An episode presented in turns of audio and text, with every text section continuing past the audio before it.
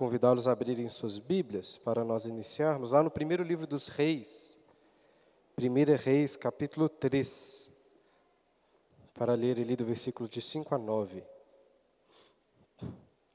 1 Reis, capítulo 3, primeiro livro dos Reis, capítulo 3, versículo 5.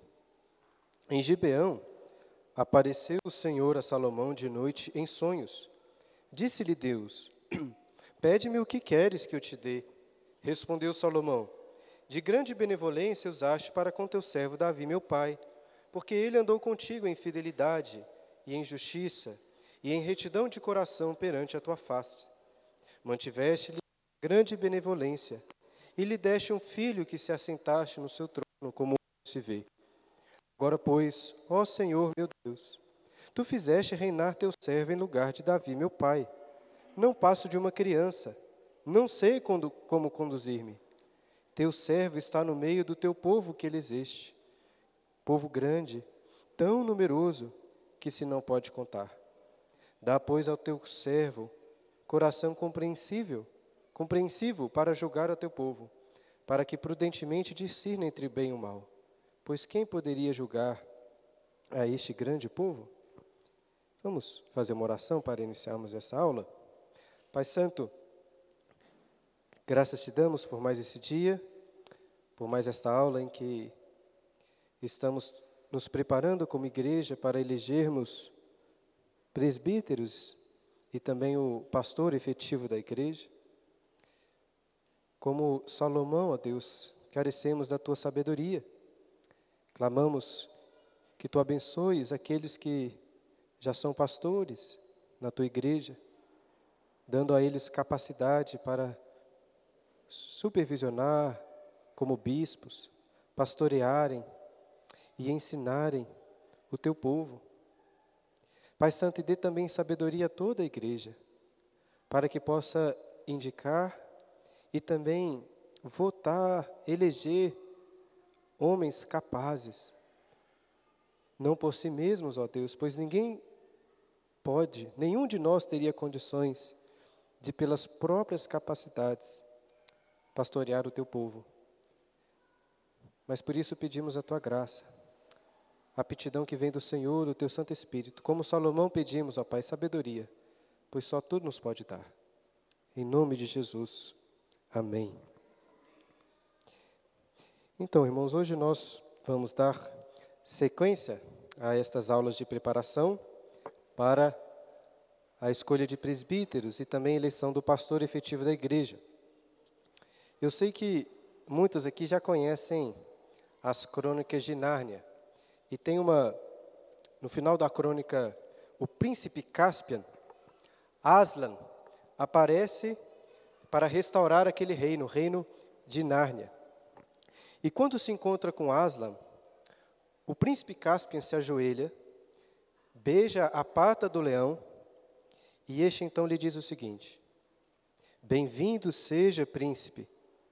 Sente-se bastante forte para reinar em Nárnia? Bem, não sei, respondeu Cáspia. Não passo de um garoto. Muito bem, replicou Aslan. Se dissesse que tinha certeza, seria prova de que não estava apto a reinar. Se, se dissesse que tinha certeza, seria prova de que não estava apto a reinar. Nós temos estudado nas últimas aulas sobre as qualificações necessárias para os presbíteros, também as suas funções. E eu acredito que todos os que estão acompanhando essas aulas já conseguiram perceber como que este é um ofício de altíssima responsabilidade. E ao refletir sobre isso, nós que já somos pastores, ficamos até constrangidos e refletindo se de fato estamos qualificados para essa obra.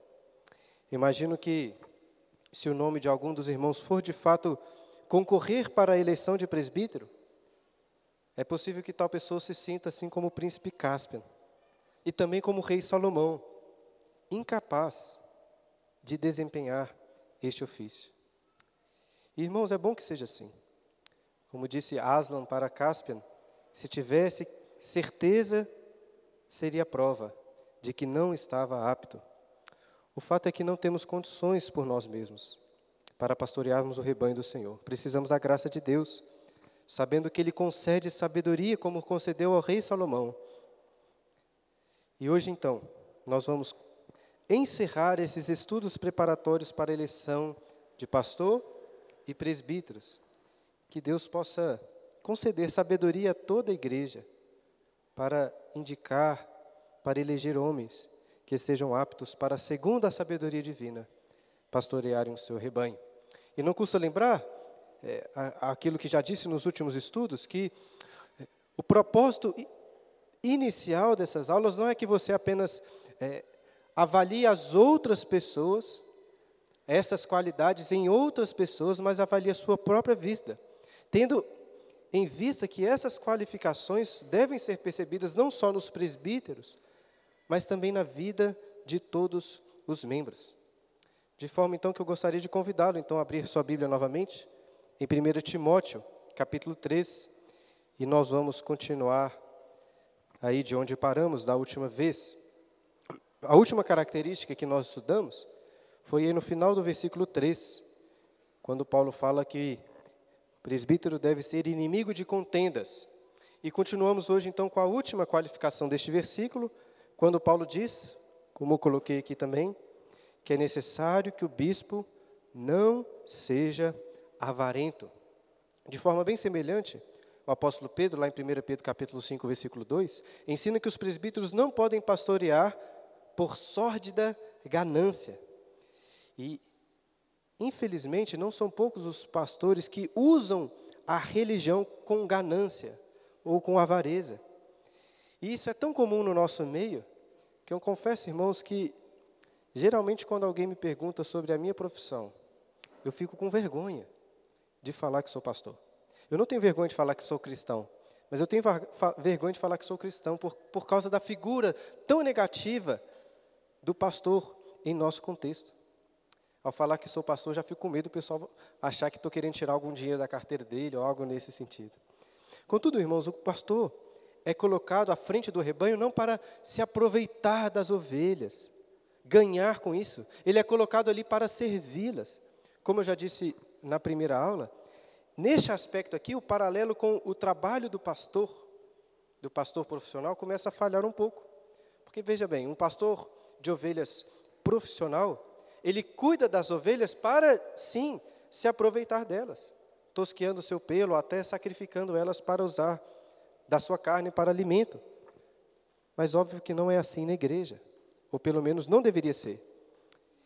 E agora pensando em presbíteros, é claro que é difícil para um presbítero que oferece seu trabalho de forma voluntária conseguir arrecadar recursos, né, dinheiro para em, em cima dos membros, em cima das ovelhas. No entanto, ainda que presbíteros não trabalhem por dinheiro, facilmente podem cair no erro de trabalhar por reconhecimento, por fama, por algum tipo de é, sucesso, vamos dizer assim. Até porque o presbítero, naturalmente, vai ser reconhecido, vai ser prestigiado por toda a igreja. Mas essa não pode ser a sua motivação. Ele deve servir por amor a Deus, por amor ao povo de Deus. E essa qualificação, não ser avarento, nos leva a um dever do presbítero. Ao contrário de avarento, gostaria de destacar que o presbítero deve ser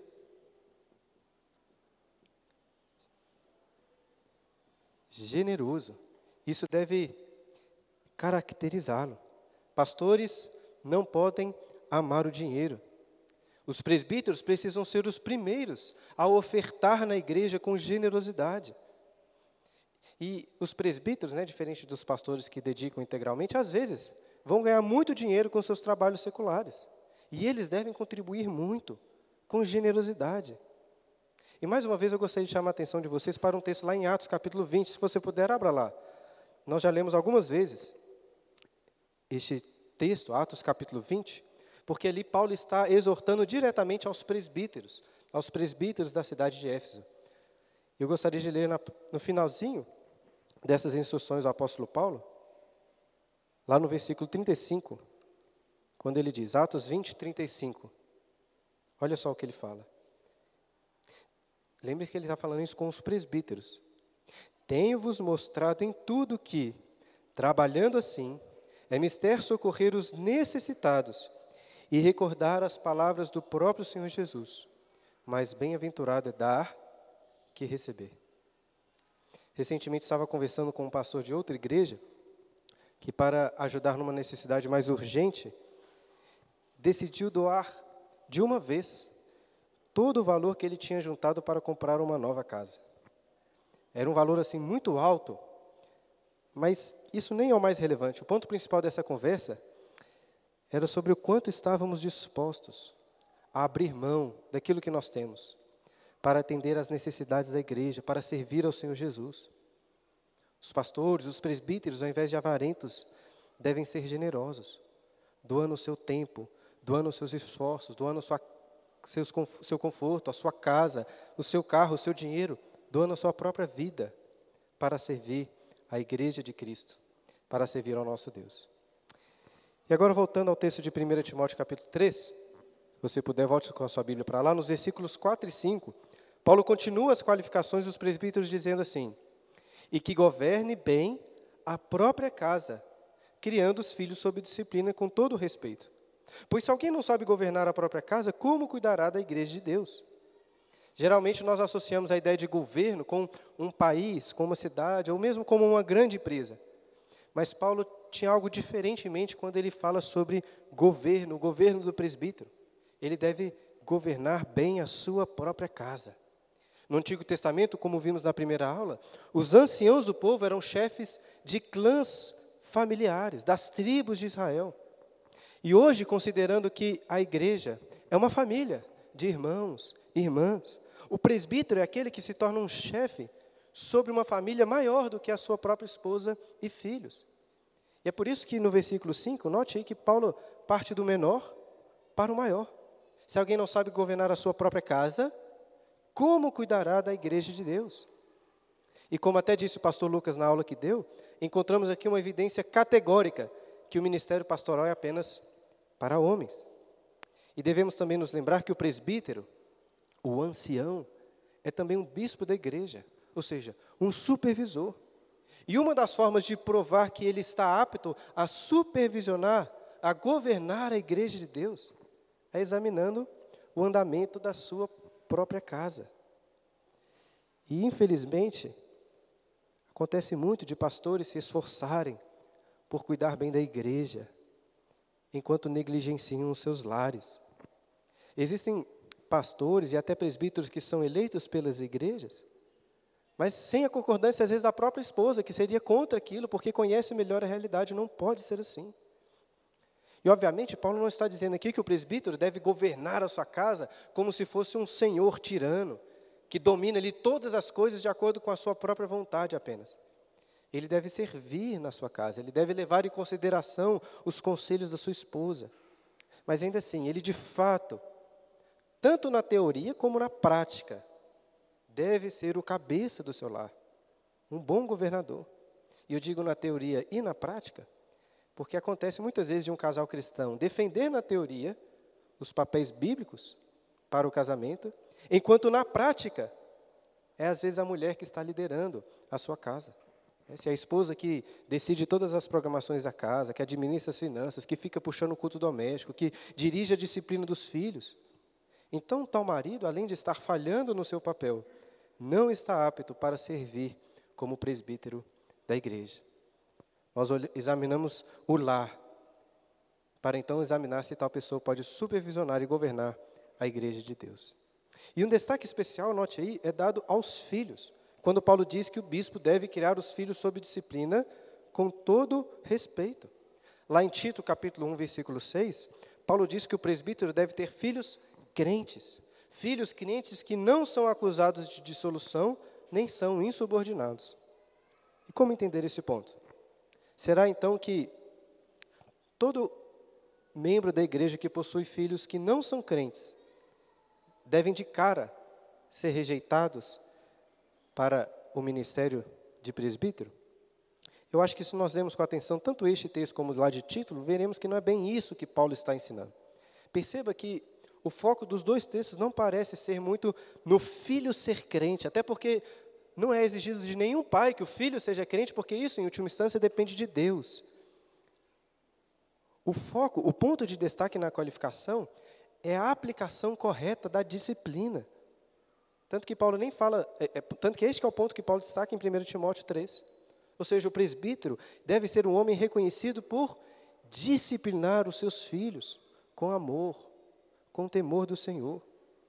Em termos práticos, o problema que Paulo destaca lá na carta para Tito é de um pai que tem um filho crente, que está na igreja, mas ao mesmo tempo é acusado de devassidão, de insubordinação. Em outras palavras, Paulo está rejeitando aquele pai que passa a mão na cabeça dos filhos, que não disciplina da forma devida. Um exemplo muito claro disso encontramos com Eli. Na próxima semana, se Deus nos permitir, nós vamos ler em 1 Samuel, nas, voltando aqui às aulas de escola dominical, sobre Eli, quando Deus o repreende por honrar mais os seus filhos do que o próprio Senhor. E o que, que Eli deveria ter feito aos seus filhos insubordinados? Você puder, abra lá sua Bíblia em Deuteronômio, capítulo 21. O que um homem deveria fazer com filhos rebeldes, contumazes? Deuteronômio, capítulo 21, versículo 18. Olha o que dizia a lei do Senhor. Se alguém, tem, se alguém tiver um filho contumaz e rebelde, que não obedece à voz de seu pai e de sua mãe, e ainda é castigado, não lhe dá ouvidos, seu pai e sua mãe o pegarão e o levarão aos anciãos da cidade à sua porta, e lhes dirão: Este nosso filho é rebelde e contumaz, não dá ouvidos à nossa voz, é dissoluto e beberrão. Então todos os homens da sua cidade o apedrejarão até que morra. Assim eliminarás o mal do meio de ti. Todo Israel ouvirá e temerá. Um filho quanto mais rebelde, que de nenhuma forma se submete às autoridades, às admoestações, deveria ser apedrejado. E note que são os próprios pais que deveriam levar os filhos para serem mortos pelos anciãos. Eu acredito que a pena de morte no Antigo Testamento, em alguns casos, se relaciona em nosso contexto hoje com a disciplina de excomunhão da igreja, a forma de nós separarmos essas pessoas, ou seja, voltando aqui o que Paulo fala sobre as qualificações. Eu acredito que ele está falando que é necessário que o presbítero seja um homem que se esforça de todas as maneiras possíveis para criar os seus filhos nos caminhos do Senhor, no temor de Deus e na correta disciplina. Contudo, caso os filhos cresçam na igreja, permaneçam insubordinados, rebeldes, ao invés de defendê-los e passar a mão na cabeça deles, o pai deve ser o primeiro a levá-los para serem disciplinados perante a igreja.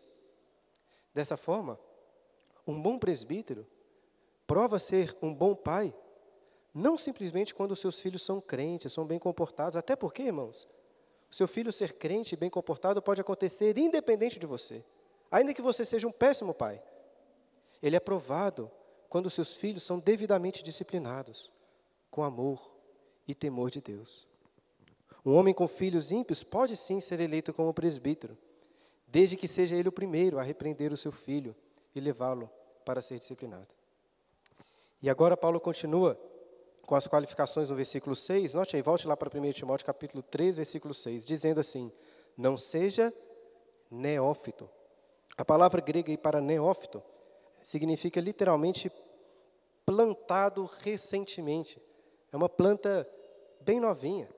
Paulo está dizendo que o presbítero não pode ser um cristão recém-convertido, um novo na fé. A própria palavra presbítero, que significa ancião, já aponta para essa realidade que tal pessoa deve ser madura, experimentada na vida cristã. É claro que não é fácil estipularmos exatamente quanto tempo tal pessoa precisa de ter de convertida, mas precisa ser um tempo suficiente para que não o consideremos como novo na fé. E por que, que o presbítero não pode ser novo na fé? Olha o que Paulo diz. Para não suceder que se ensoberbeça e incorra na condenação do diabo. Se você quiser matar a fé de um novo convertido, é só colocá-lo na liderança. Nós não sabemos muito sobre o diabo, sobre os demônios, mas sabemos que Satanás caiu por ter se ensoberbecido contra Deus.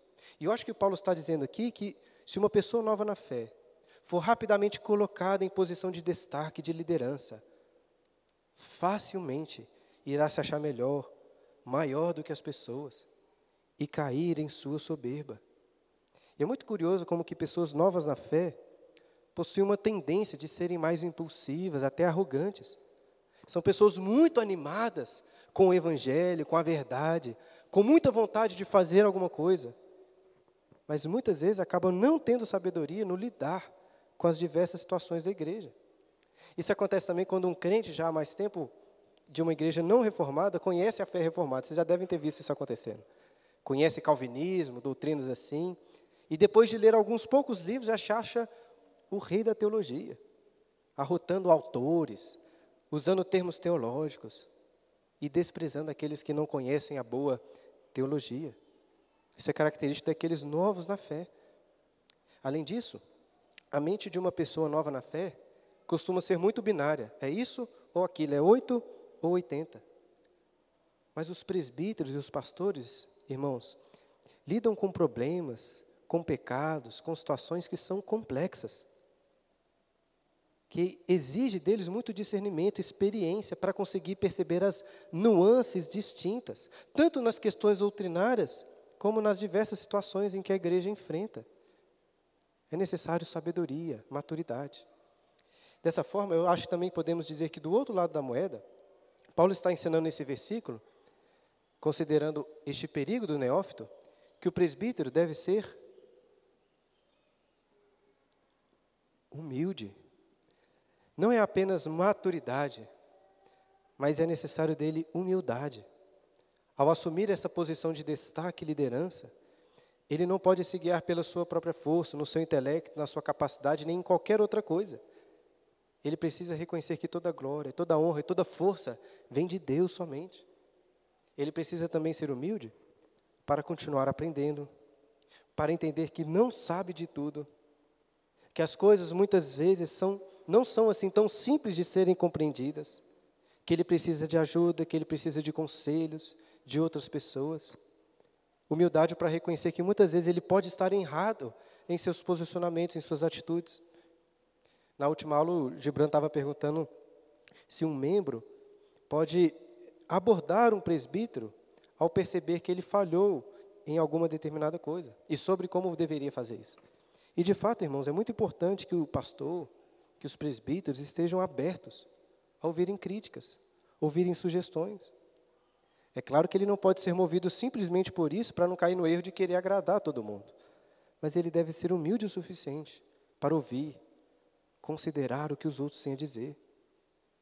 Eu, por exemplo, como pastor da igreja, preciso da ajuda dos irmãos para puxar minha orelha, se for necessário, para chamar minha atenção. Os presbíteros têm esse dever, por exemplo, de ao final de cada ano se reunirem comigo e avaliarem o meu trabalho. Destacarem talvez algo positivo, de vez em quando tem alguma coisa boa, né, César? Mas destacar também as coisas que precisam ser melhoradas. Não é fácil ouvir críticas negativas, mas isso é fundamental, fundamental. É claro que isso não se aplica apenas aos pastores como eu que se dedicam integralmente. Os presbíteros também precisam ter essa abertura entre eles, abertura com os membros para serem avaliados. Um bom presbítero será aquela pessoa que está disposta a ser exortada. Isso significa que se você quiser fazer alguma consideração com ele, até que você esteja errado, ele vai ouvi-lo ele vai considerá-lo com humildade, considerar o que você tem a dizer. Portanto, ao pensar na eleição de uma pessoa para presbítero, ou até pensar na minha própria eleição para pastor efetivo da igreja, você deve considerar o seguinte: será que eu tenho liberdade de conversar com o pastor Bruno sobre alguma falha que eu percebi na sua conduta? Será que ele está disposto a ouvir alguma sugestão da minha parte? Será que se eu falar alguma coisa com ele, ele vai levar para o lado pessoal e ficar bravo comigo? Se você acha que eu, ou um candidato ao presbiterato, não tenta ser essa pessoa humilde, disposta a aprender mais, a ser exortada, não vote em mim, não vote nessa pessoa. E mais, a pessoa que é colocada na posição de liderança, de destaque, deve ser lembrada que o seu papel ali é fazer como Cristo, em servir em lavar os pés dos seus discípulos. Inclusive, se você puder, abra lá em João capítulo 13. Olha o que, que Jesus disse para os seus discípulos logo após lavar os seus pés. João, Evangelho de João, capítulo 13, versículo 12. João 13, 12.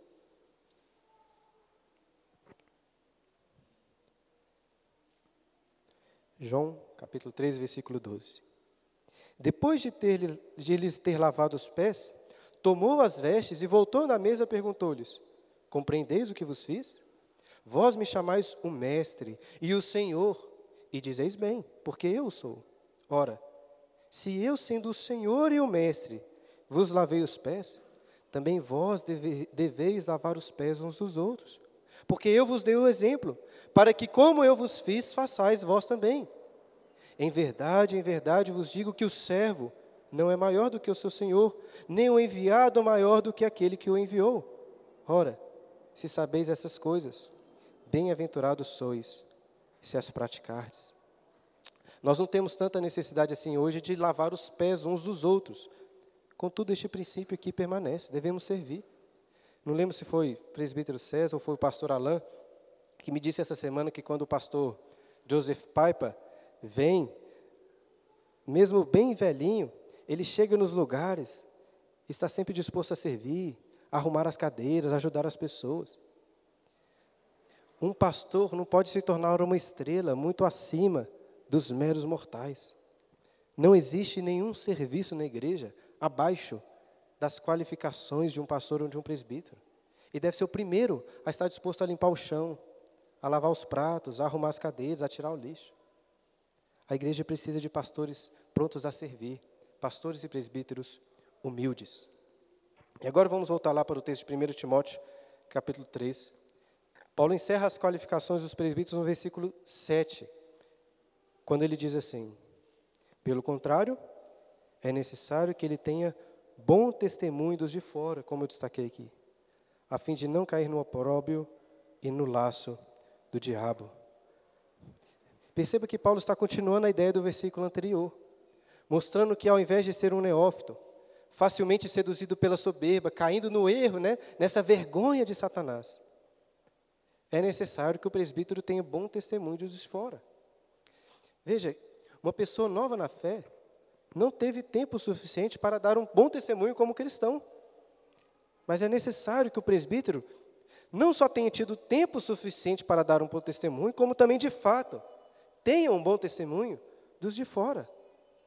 Isso significa que não basta ter um bom testemunho na igreja apenas. É necessário que tal pessoa demonstre ser piedosa no seu trabalho, na sua vizinhança, em todos os lugares em que ele convive. É até difícil para a igreja conhecer isso, né? mas é uma qualificação que o apóstolo Paulo exige para a igreja avaliar também. E o texto depois vai continuar no versículo 8 falando sobre os diáconos. E é por isso que nós vamos parar por aqui sobre as qualificações necessárias para os presbíteros. Até poderíamos olhar para o texto de Tito, mas acho que como os irmãos perceberam ao longo desses estudos, eu já fui puxando o que Paulo disse para Tito, de forma que indiretamente nós já estudamos aquele texto também. E eu quero ainda falar, como coloquei na segunda parte do quadro, um pouco sobre o dever dos membros em relação aos presbíteros. Mas antes, queridos, eu, eu gostaria de voltar ao que disse logo no início, quando contei a história do príncipe Cáspia e falei sobre a necessidade que temos da graça de Deus. Eu quero enfatizar novamente esse ponto porque, ao final desses estudos, é possível que algum de nós aqui caia no erro de achar ou de ter certeza, ou que está preparado para assumir o ministério como presbítero, ou então que o membro cai aqui na, no erro de ter a certeza que tal pessoa indicada está apta, preparada para o ofício. Como disse Aslan para o príncipe Caspian, se tivesse certeza, isso seria uma prova de que não está apto. Quero que os irmãos entendam que é muito difícil nós examinarmos uma pessoa e termos certeza absoluta de todas essas qualificações na vida dela. Eu não sei como tem sido, né, exatamente, eu, não, eu, sei que alguns já comentaram, mas eu não, não, não conheço o coração de todos os presbíteros aqui, quando meditam novamente sobre este assunto. Mas para mim, irmãos, está sendo muito pesado avaliar a minha própria vida diante dessas qualificações que nós estudamos. Por exemplo, Eu falei muito nas últimas aulas sobre a necessidade que o pastor tem de não ser violento, não ser irascível. E é até possível que algumas pessoas aqui na igreja acham que eu sou uma pessoa bem calma. Mas essa semana mesmo, teve o dia que o Aurélio estava fazendo uma coisa errada, e eu peguei ele bem forte pelos braços, e mesmo sem ter gritado com ele, o Aurélio olhou para mim apavorado, com medo da minha violência, da minha ira. Nós falamos hoje sobre um pastor, que o pastor precisa ser humilde, mas constantemente sou, meu coração se enche de soberba. Às vezes por um estudo que dei, por alguma capacitação pessoal. É necessário, por exemplo, que o, homem, que o presbítero seja um homem de oração, destacamos isso na primeira aula. Mas não é incomum acontecer de eu não ter vontade nem prazer de orar. Assim, começo o dia fazendo uma devocional bem vazia e sigo o dia assim na minha própria força, entre aspas. Aprendemos que o presbítero precisa ser marido de uma só mulher, ter os seus olhos voltados apenas para sua esposa. Mas, irmão, seria hipocrisia da minha parte dar a entender a qualquer pessoa que nunca ocorre nenhum desejo impuro no meu coração. Irmãos, eu luto contra o egoísmo, contra a preguiça, contra a falta de domínio próprio, contra o pecado da maledicência, vários outros erros. Talvez alguém até poderia me reprimir por estar sendo aberto, como se não fosse sábio dizer essas coisas. Até pode ser o caso, mas o que eu quero que os irmãos compreendam, de forma bem clara, é que podemos servir no ministério pastoral somente pela graça de Deus, nunca por nós mesmos. Uma irmã recentemente disse que percebe todas essas qualificações aqui em minha vida. Eu fico agradecido, entendo o que ela quer dizer, mas por amor a Deus e por amor a mim também. Não achem que essas qualificações se encaixem integralmente na minha vida ou de qualquer outra pessoa. E podem confiar, não estou sendo, de forma alguma, usando aqui de falsa modéstia. Né? Acho que vocês sabem bem disso. Inclusive, o próprio apóstolo Paulo, que escreveu essas listas de qualificações, disse em Romanos capítulo 7 que o bem que ele quer fazer, ele não faz. Enquanto o mal que ele não quer fazer, este é o que ele faz. Aos Coríntios, ele chega a dizer que esmurrava o próprio corpo para lutar contra o pecado e não ser desqualificado.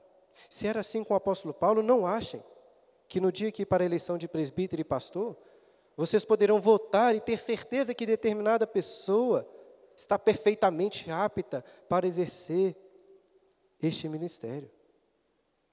E assim a pergunta que fica para nós pensarmos é: sabendo então das falhas, como que eu posso votar em um pastor como posso votar um presbítero para a igreja?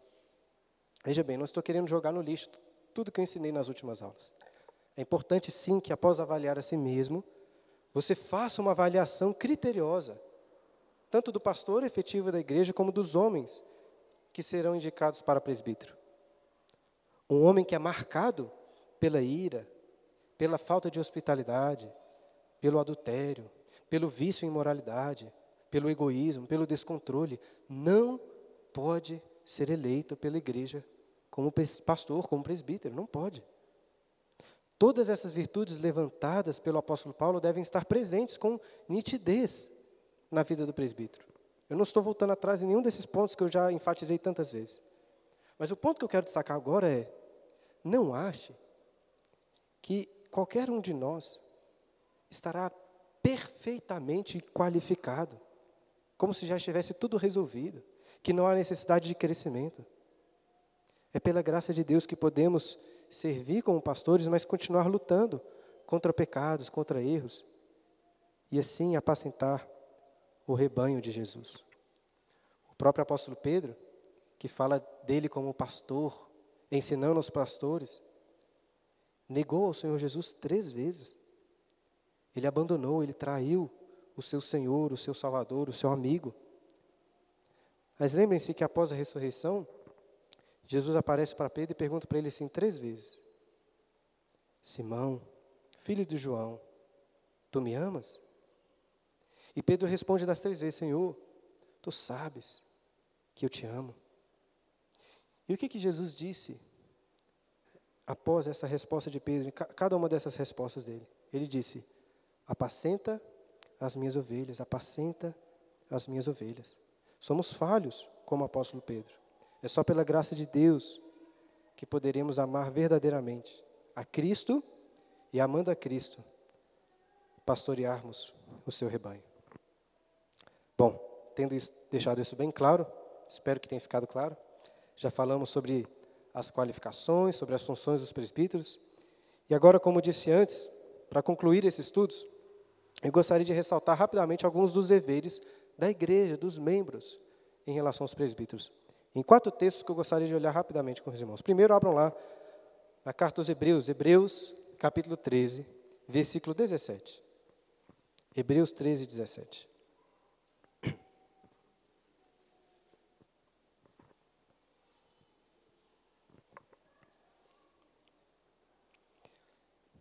Hebreus 13, 17 diz assim: Obedecei aos vossos guias e sede submissos para com eles, pois velam por vossa alma, como quem deve prestar contas, para que façam isso com alegria e não gemendo, porque isto não aproveita a vós outros. Todo cristão deve fazer parte de uma igreja e se submeter a uma liderança instituída por Deus. E é por isso que um dos compromissos que as pessoas precisam fazer ao se tornarem membros é de serem submissas à liderança da igreja enquanto essa permanecer fiel às Escrituras. Portanto, irmãos, valorizem a autoridade dada por Deus aos presbíteros dessa igreja. Pastores, presbíteros lidam com muitas dificuldades, com muitos sofrimentos, com muitas dores, pecados na igreja. Não é fácil lidar com isso. Mas o mais difícil de tudo, nem é lidar com o pecado em si, um, ainda que seja um pecado grave, mas é lidar com a rebeldia, é lidar com a insubmissão, com pessoas que não querem ouvir, com pessoas que não querem se submeter. Note aí que o autor aos Hebreus associa a submissão dos membros com a alegria do trabalho destes líderes, do trabalho pastoral. O pastor vai se sentir bem em cuidar das ovelhas, mesmo quando tiver de tratar de situações delicadas, de pecados graves. Mas, se as pessoas forem rebeldes, os presbíteros vão gemer, como o autor coloca aí, gemer de dor, gemer de cansaço. Sejam ovelhas mais mansas. Esse, é essa é a instrução que o autor dos Hebreus traz para vocês. E eu sei também que talvez por algum motivo, alguém possa ter uma antipatia ou até certo pé atrás com algum pastor, com algum presbítero. Ainda assim, meu irmão, você precisa ser submisso. Tem uma cena maravilhosa naquela série Band of Brothers, quando o Major Winters cobra a saudação do capitão Sobel, que era antes capitão deles, e o lembra de algo que ele sempre dizia, falando assim: Nós saudamos a farda, não o homem. Isso é muito forte no militarismo. Né? Saudamos a farda, não o homem. E eu acho que isso se aplica, de certa forma, ao nosso contexto. Lembre-se que, de alguma forma, Deus colocou a pessoa, ainda que você tenha alguma antipatia com ela, como autoridade na sua igreja, na sua vida. E nós honramos a farda. Nós honramos essa autoridade dada por Deus a ela. Não o homem propriamente. Ainda que você deva honrar o homem também. Acho que vocês entenderam o que eu quero dizer. E esse dever de honrar nos leva às próximas é, os próximos três deveres que eu gostaria de destacar. E o mais importante deles é o próximo aí, olha só. Brincadeira, viu, irmãos? 1 Timóteo, capítulo 5, versículo 17. 1 Timóteo, capítulo 5, 17 e 18.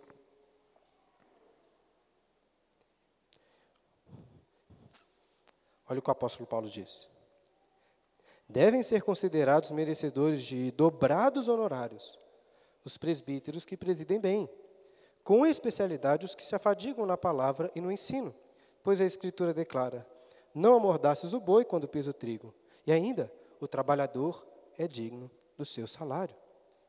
Evidentemente, não é sempre necessário que um pastor receba sustento financeiro, dobrados honorários, pois, tendo condições, o pastor pode sim servir gratuitamente, é, sendo que ele possui outras fontes de renda. Né? Os presbíteros regentes geralmente trabalham dessa forma.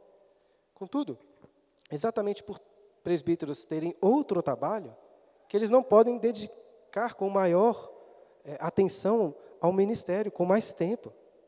Agora, quando consideramos aqueles que se dedicam, se afadigam, como Paulo coloca, à palavra, ao ensino, é dever da igreja sustentá-los. Pois eles, como o apóstolo Paulo coloca aqui, de fato estão trabalhando. É justo que eles recebam recursos né, para o seu próprio sustento, para a sua família. E, infelizmente, é muito difícil para mim, como pastor, falar sobre dinheiro, principalmente tendo em vista o contexto tão negativo, né, a imagem que os pastores têm em nosso meio. Mas o erro de muitos pastores por aí, né, que se aproveitam financeiramente de várias outras formas das ovelhas, não pode ser um motivo para cairmos no erro oposto, de achar que o pastor deve servir apenas voluntariamente. Note o que o apóstolo Paulo ensina aí que a igreja deve considerar os pastores, os presbíteros, merecedores de dobrados honorários. Não estou dizendo que a igreja precisa pagar um salário muito alto para o pastor. E, evidentemente, isso vai variar muito de acordo com as circunstâncias, da condição de cada pastor, de cada igreja. Eu também, irmãos, não estou querendo divulgar nada em meu favor. Graças a Deus a igreja já cuida bem, muito bem de mim e da minha família. Mas é importante que todos tenham essa compreensão muito bem estabelecida em seus corações. Dentro das condições da igreja, é importante que paguem bem ao pastor, ao ponto de que ele nem seja tentado a procurar outros serviços, às vezes serviços menores para complementar a sua renda. Entenda uma coisa importante: o trabalho pastoral nunca acaba. Sempre tem mais algo a se fazer. Quanto mais tempo o pastor tiver disponível, mais ele poderá se dedicar aos estudos, ao pastoreio, ao cuidado, às visitas. Agora, pesando também para o meu lado, eu preciso destacar que Paulo fala aí daqueles que presidem bem e que se afadigam no trabalho. Ou seja, paguem bem, mas paguem apenas aqueles pastores que são dedicados. Os pica-fumo devem ser mandados embora da igreja. Não podem. E podem também cobrar dos seus pastores.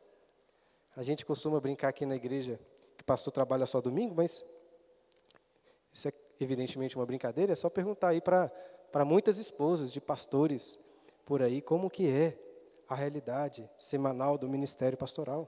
É muito trabalho. Vários pastores erram até porque trabalham demais, muito mais do que deveriam. É claro que o pastor deve cuidar da sua esposa, ele deve cuidar da sua família, deve cuidar até de si mesmo. Ainda assim, o fato é que o pastor precisa se afadigar mesmo no trabalho. Ele não vai ter tempo para hobbies, para ficar assistindo Netflix ou coisa nesse sentido. Ele tem que trabalhar. E agora Paulo continua o texto aí, esse texto de 1 Timóteo 5, destacando outro dever para o, dos membros em relação aos presbíteros, que eu coloquei ali sob o título Zelo pela reputação. Porque olha o que, que ele diz na continuação, versículo 19, 1 Timóteo 5, 19. Não aceiteis, não aceites denúncia contra o presbítero, senão exclusivamente sob o depoimento de duas ou três testemunhas. Quanto aos que vivem no pecado, repreende-os na presença de todos, para que também os demais temam. De uma forma geral, nós não devemos aceitar denúncia contra ninguém, sem as devidas testemunhas, sem as devidas evidências. No entanto, olha aí no texto que Paulo faz um destaque especial em relação aos presbíteros. Até porque, como eles estão na frente da igreja, é mais fácil de atirar pedra neles. Nós devemos honrá-los, zelar pela reputação deles. Portanto, quando vier alguém fofocar com você sobre o erro do pastor, sobre o erro do presbítero, não aceite. A não ser que seja com as devidas evidências e com o correto desejo de corrigi-lo da forma devida. Porque, irmão, se de fato o presbítero estiver em pecado, Paulo diz que ele deve ser repreendido, olha aí, na presença de todos. Infelizmente, a gente fica com medo hoje de sofrer na justiça comum, com danos morais, até ser preso, algo nesse sentido. Mas, com a devida prudência, não podemos deixar de repreender pastores e presbíteros publicamente. Aqueles que vivem no pecado devem ser repreendidos publicamente. E, se necessário, a gente vai preso por isso. Mas a Bíblia manda, temos que fazer. E, por fim, vejamos um último texto que ensina sobre como o membro deve honrar os presbíteros. Abram aí, mais uma vez, a carta de Paulo, agora aos Tessalonicenses. 1 Tessalonicenses, capítulo 5, versículos 12 e 13. E nós vamos encerrar com este texto. 1 Tessalonicenses, capítulo 5, versículo 12.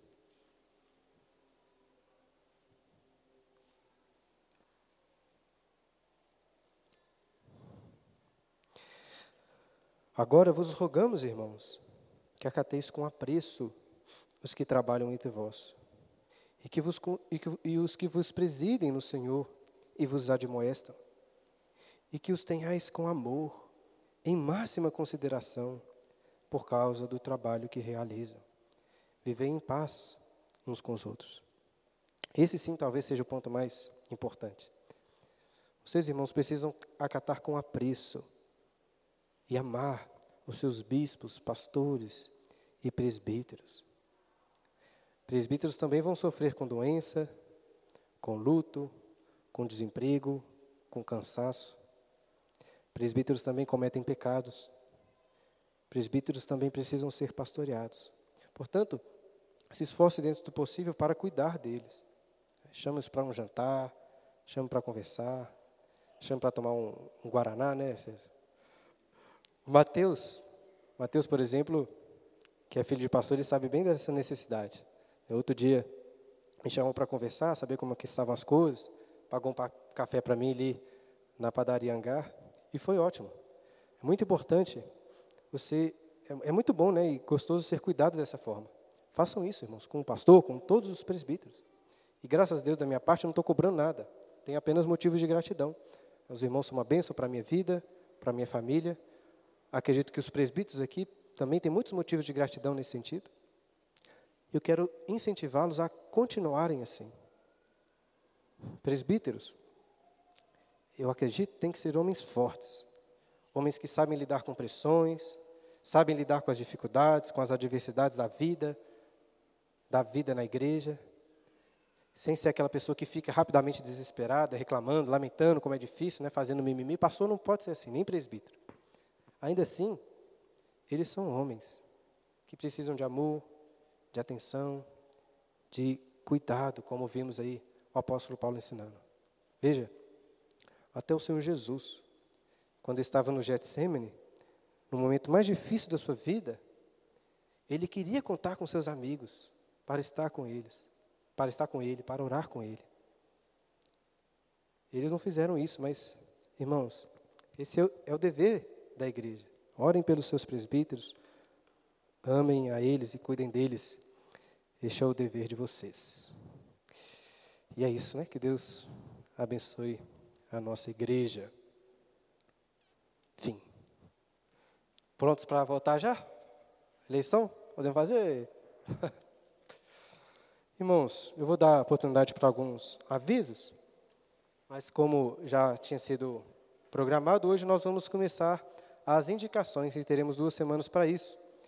Então, vou dar a oportunidade dos irmãos de perguntarem algo sobre as aulas, mas também se tiverem algumas dúvidas, depois eu vou trazer algumas instruções rápidas sobre isso, mas se tiverem alguma dúvida sobre como vai ser, podem perguntar agora também, nós temos alguns minutos. Está com o microfone aí, Marco? Está aqui, né? Pega aqui para... Alguém gostaria de fazer alguma pergunta?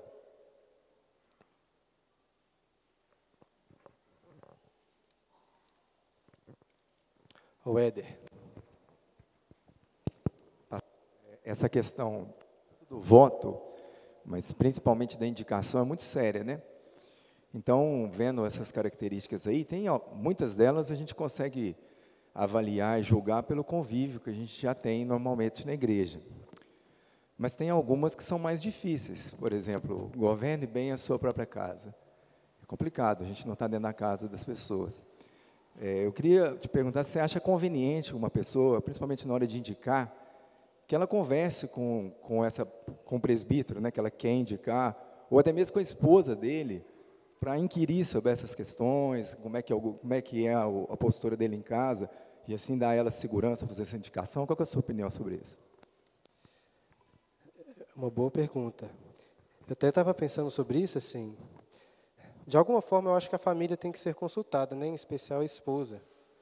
Se a esposa falar que não quer, eu acho que a pessoa tem que ser desqualificada, não porque às vezes ela não pode, às vezes a, a esposa tem que comprar a briga, vamos dizer assim, né? A briga não, né? Tem que estar disposta. Às vezes não é nem porque ela acha assim, ah, meu marido não é capaz, é porque ela acha que o marido às vezes não vai ter o tempo para isso, a dedicação. É, eu não sei se precisa ser necessariamente a pessoa que vai indicar, né? Talvez o próprio conselho possa. Porque acontece, quando alguém indicar aqui um nome, nós vamos atrás da pessoa para saber se ela quer ser, é, se quer se candidatar.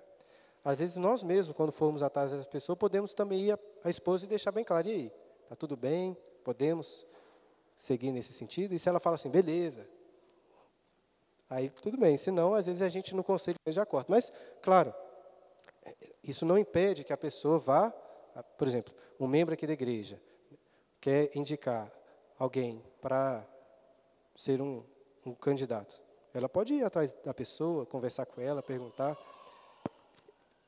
Eu não queria colocar isso como uma exigência, mas eu acho que pode fazer. E quando passar por nós né, no conselho, a gente pode pensar sobre isso. Eu acho que ao ir atrás da pessoa, não ir atrás dela apenas, ir atrás da família também para saber como é que estão as coisas. Faz sentido? Que aí a gente passa por esse. É um filtro mínimo, né? É claro que nós não vamos. É só um contato maior que vai ter condições. E mesmo assim, às vezes a pessoa consegue esconder bem, né? Mas no que depender de nós, a gente tem que avaliar essas, essas questões, sim.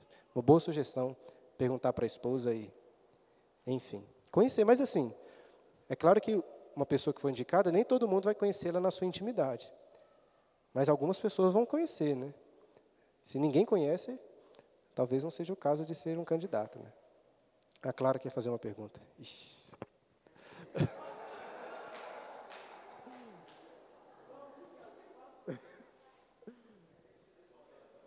Aproveitou para falar mal agora do pastor. Às vezes essa pergunta já tenha sido respondida, mas como eu às vezes não consigo acompanhar, você falou que tem que ter 70% dos votos. É isso? Não falei isso ainda, mas vou falar. Bom, mas... Falei em casa com você. Pergunta em casa para o seu marido. Nesse caso, é 70% de membros ou das pessoas que virão vão estar Entendi. presentes? Eu não expliquei isso ainda como é que vai ser, mas nós vamos fazer de forma semelhante ou idêntica ao que fizemos em relação à eleição de diáconos. É comum nas igrejas presbiterianas é, colocarmos um número de vagas e aí exigirmos 50% dos votos mais um, a maioria da igreja. No conselho, nós decidimos fazer um pouco diferente. Nós não estipulamos um número definitivo, não estipulamos, e o que vamos fazer é o seguinte: nós estamos nos esforçando para ser bem criteriosos, para que os irmãos não indiquem qualquer pessoa porque gosta, etc. E além disso, falando assim, olha, não vote se você não tem confiança. Eu disse aqui que a gente não tem como ter uma certeza absoluta, porque, de fato, somos todos pecadores. Mas se você não conhece a pessoa que está sendo indicada, se você não tem segurança, a gente está falando assim, ó, vote não, não vote nela. Às vezes não é porque ela não é capaz, às vezes ela pode ainda não estar sendo reconhecida pela igreja da forma devida. Então, tendo colocado esse esforço, nós pensamos da seguinte forma: é, se forem indicados aqui um, dois ou três homens e todos eles tiveram uma ampla aceitação da igreja, aí nós entendemos que é bom que todos sejam eleitos. É por isso que nós aumentamos um pouco a, a dificuldade, vamos dizer assim. Ao invés de ter apenas 50% dos votos, é a maioria, a simples maioria, nós colocamos 70%. É, e aí, tendo a pessoa que for eleita, ela sabe que sim, a grande maioria da igreja reconhece que ela está apta para servir. É claro que fica pode parecer muito difícil. Não sei se, às vezes, a gente corre o risco aqui de ter uma eleição que ninguém será eleito. É um risco, mas eu acho que é um risco devido. E se for o caso, a gente se prepara melhor, depois faz novas eleições. Eu acho que a gente tem. É uma expressão ruim, né? mas é melhor pecar pelo zelo. Né? É melhor a gente se esforçar mais pelo zelo do que colocar presbíteros no conselho que não estão aptos, pelo menos da forma como nós podemos ah, qualificar. Pode falar, João. Só uma observação sobre isso, porque da mesma forma que tem a, a responsabilidade dos candidatos de, de serem mais conhecidos, de se relacionar, tem também aqueles membros que eles escolhem não se relacionar tanto, né? Mas não é só com aquele candidato, é com ninguém. Então, assim, é importante que o membro também faça essa autoavaliação para saber se ele tem se esforçado para conhecer as outras pessoas, né? Porque se ele ficar ali no cantinho, conversar com uma pessoa ou outra só, nunca vai conhecer ninguém para votar como ou diácono ou como presbítero, né? Então, se esforçar, não sei se dá tempo mais, mas se esforçar para conhecer, pelo menos aqueles candidatos, aquelas pessoas que foram indicadas ali, para se aproximar, para perguntar. O João pra... falou uma coisa boa, porque às vezes isso acontece, até pessoas novas na igreja, não conhecem tanto, há tanto tempo assim, não tem problema, irmãos, é que a gente tem que ter uma certa, um certo cuidado, mas a, a gente também a gente vive num contexto hoje que é muito chato, né? Ficar julgando as pessoas, o pessoal acha muito ruim, né? Não ficar julgando, não ficar julgando. Mas o que a gente tem que fazer aqui é julgar, de fato, pessoas que serão candidatos. Então, da forma correta e sem maledicência, não há problema de você, como membro da igreja, virar para outra pessoa e perguntar: oh, tal, fulano, o César for indicado. Aí eu vou lá e converso com alguém que é mais próximo de mim, que está mais próximo dele, e pergunto sobre como que é, se me ajude. Eu não conheço ele tão bem, não tive tempo, te, tempo para isso, etc. Mas o que, que você acha? Aí, buscando a indicação de outras pessoas, você pode fortalecer o seu voto, vamos dizer assim, ou não. É, pedir indicações nesse sentido, não é errado fazer isso. Podem conversar entre si. Com, veja bem, tomem cautela aí para não ficarem difamando outras pessoas. Mas, da forma devida, podem fazer isso. Podem é, perguntar a outros e, assim, votar com uma consciência mais tranquila, né?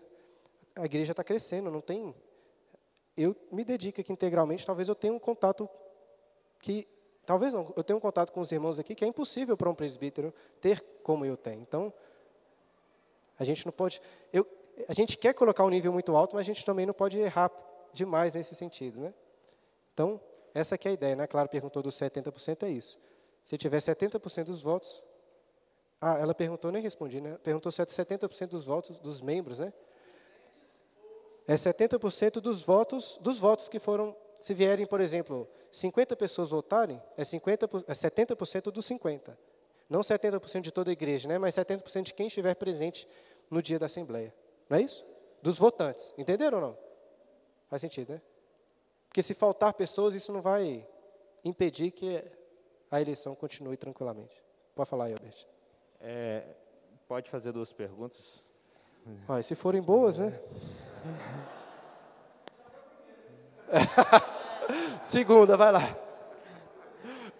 É, dentro desses eleitores, é, eles têm que ser só da igreja e serem crentes ou podem abranger para não crentes? Dentro do quê?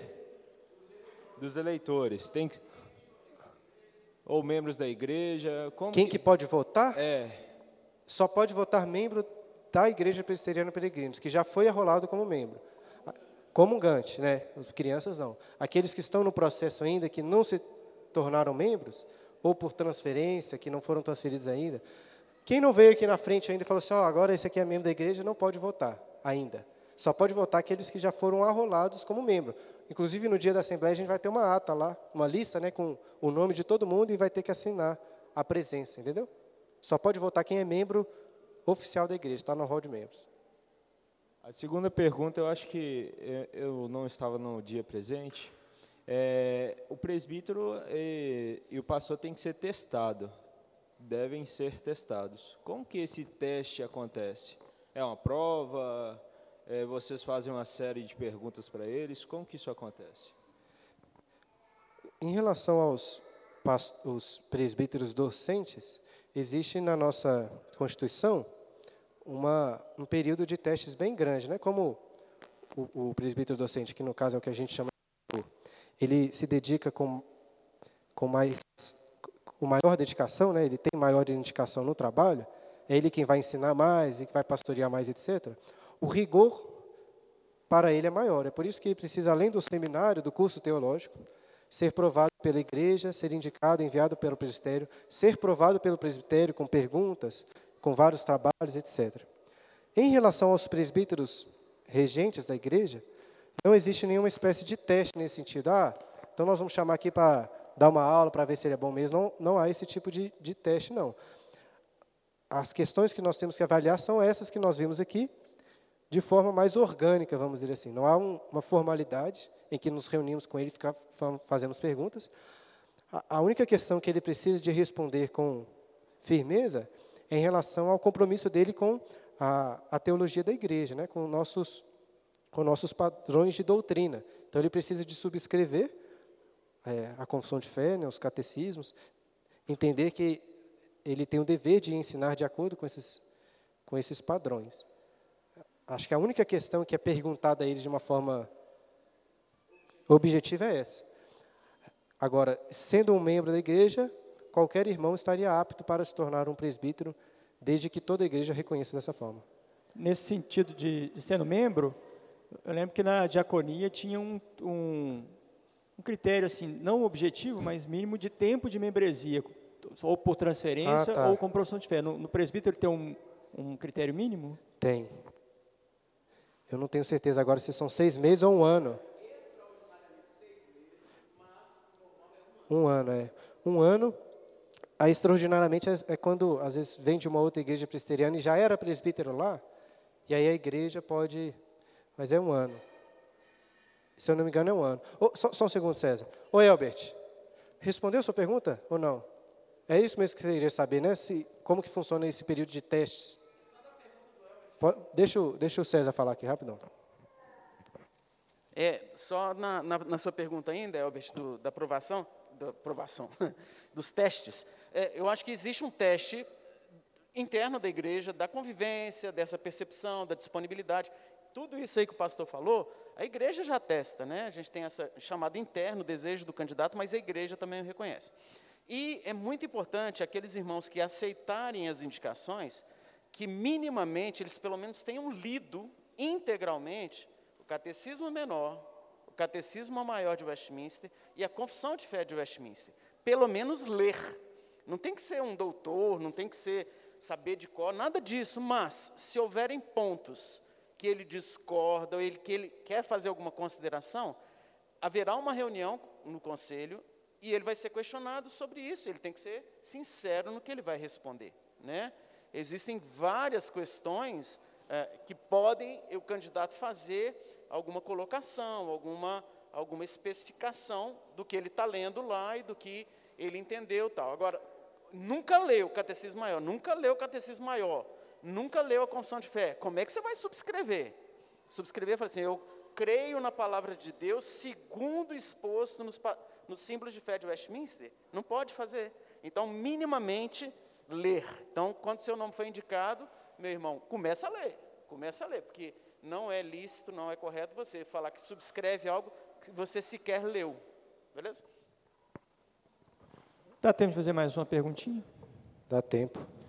É, Manda ver. A questão dos deveres dos membros, é, como que isso pode se aplicar para nós como igreja? Não, porque Paulo quando escreve, e os, os vários autores, né, os hebreus também quando escrevem, escreve para uma igreja local.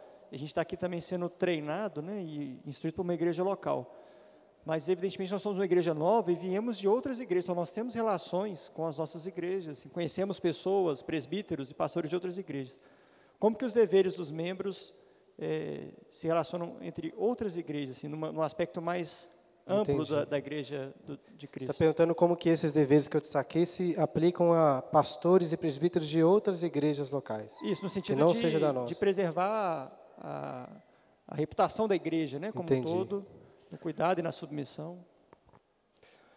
É, de uma forma geral, se, se de fato é um, um pastor ordenado em uma igreja genuinamente evangélica, ele deve a nossa honra, né? Ele, ele merece nosso respeito, a nossa honra. Mas igual você tem aqui a questão dos, dos militares, né? É muito mais natural que você deva maior honra para aqueles que estão diretamente é, são, são diretamente superiores a vocês e estão ali no seu comando, né? Mas devemos honrar. É muito difícil falar assim, ah, eu tenho que respeitar um presbítero lá que eu nunca vi na minha vida, honrar. Beleza, você vai honrá-lo, mas difícil de conhecer também a situação de cada um, né? Mas de uma forma geral, se a pessoa é presbítero ou pastor de uma igreja genuinamente evangélica, ele deve ser honrado como como tal, a não ser que prove o contrário, seja ou de uma igreja falsa ou de alguém que foi afastado, né? Mas é uma boa pergunta. A gente a gente peca muito, né, por ficar falando mal das pessoas aí. A gente não deve falar mal de ninguém, né? Mas menos ainda da, dos, dos pastores e, e presbíteros.